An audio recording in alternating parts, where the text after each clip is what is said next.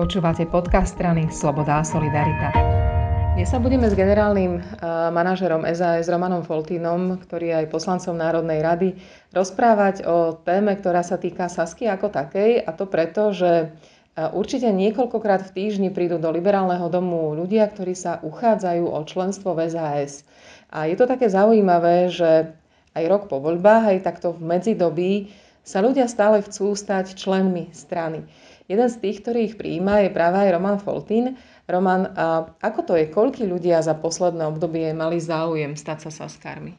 Ahoj Mary, ďakujem za túto zaujímavú otázku. No naozaj je ich veľa, mám veľa záujemcov. E, pochopiteľne potom, ako sme vstúpili do vlády, sa tento počet navýšil, ale není to tým, že by, že by práve pre tento dôvod bol väčší záujem. Často sú tam ľudia, ktorí chcú pomôcť a vidia príležitosť, že keď sa stanú členmi, tak dokážu o mnoho, o mnoho viacej urobiť pre spoločnosť ako, ako inak. O Saske sa hovorí, že je uzavretá strana a nikdy nemala viac ako niekoľko stoviek členov. Je ten počet okolo 200 teraz? Momentálne je ten počet 218, celkom presne, ale mávame stretnutie tzv. výboru pre ľudské zdroje. To sú tí, ktorí rozhodujú o tom, koho príjmu a koho nie.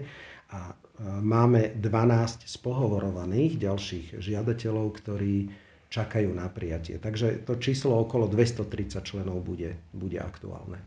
A je ťažké sa dostať do Sasky? Aj to som počula, že áno, že eh, obstáť jednak eh, tým podmienkam, ktoré Saska má a dva aj na pohovore nie je vôbec jednoduché tak ja ako šéf výboru pre ľudské zdroje môžem povedať, že to ťažké nie je. Ide skôr o to, či ten človek má rovnaké hodnotové parametre, ako máme my.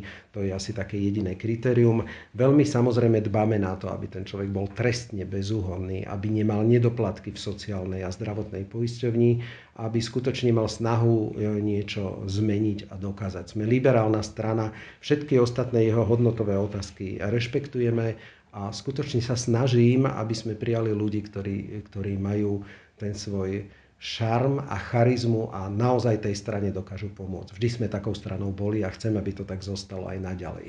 Aké sú motívy tých ľudí? Prečo sa uchádzajú o členstvo v Saske? Jednak je tých strán veľa, aj, aj takých, že pravicových, aj takých ľudí, kde sú ľudia s otvorenými hlavami a po druhé, predsa len máte takúto nálepku politicky činného človeka, nemusí byť vždycky cťou Áno, e, táto otázka, ktorú si mi položila, je vždycky mojou prvou otázkou, ktorú dávam e, žiadateľovi, že prečo vlastne, prečo vlastne práve strana Sloboda a Solidarita. A musím povedať, že väčšinou dostávam odpovede typu, pretože sme svieža strana, strana, ktorá jasne hovorí, čo chce, sme zásadoví a ľahko čitateľní. To je asi ten dôvod, ktorý uvádzajú ostatní.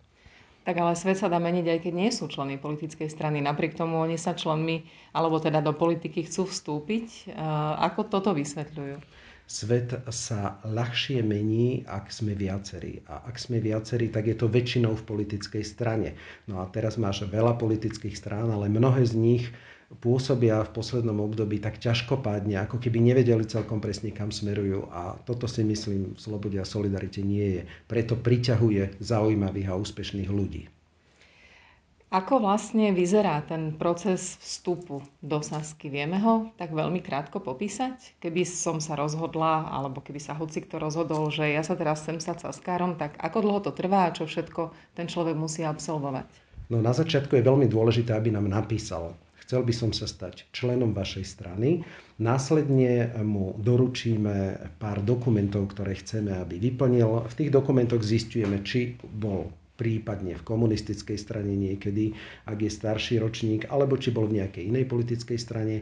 Zistíme si o ňom, čo sa zistiť dá. Informujeme krajského a okresného predsedu, že práve v tom jeho kraji a v jeho okrese má záujem tento človek stať sa členom.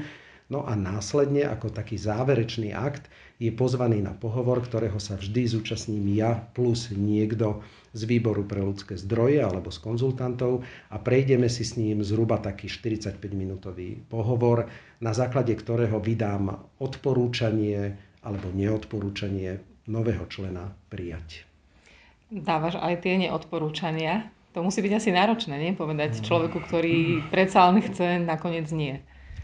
No, niekedy sa stane, že poviem rovno počas e, pohovoru, že mám dojem, že jeho, jeho orientácia je iná ako, ako liberálna a preto mu doporučujem, aby sa obratil na iné strany. Alebo že teda som našiel veci, ktoré sú nezlučiteľné e, s členstvom, ako sú rôzne nedoplatky, trestné stíhania, alebo veľmi pošramotená minulosť, ktorá hovorí o tom, že jeho záujem nie je úplne taký by som povedal, nefalšovaný.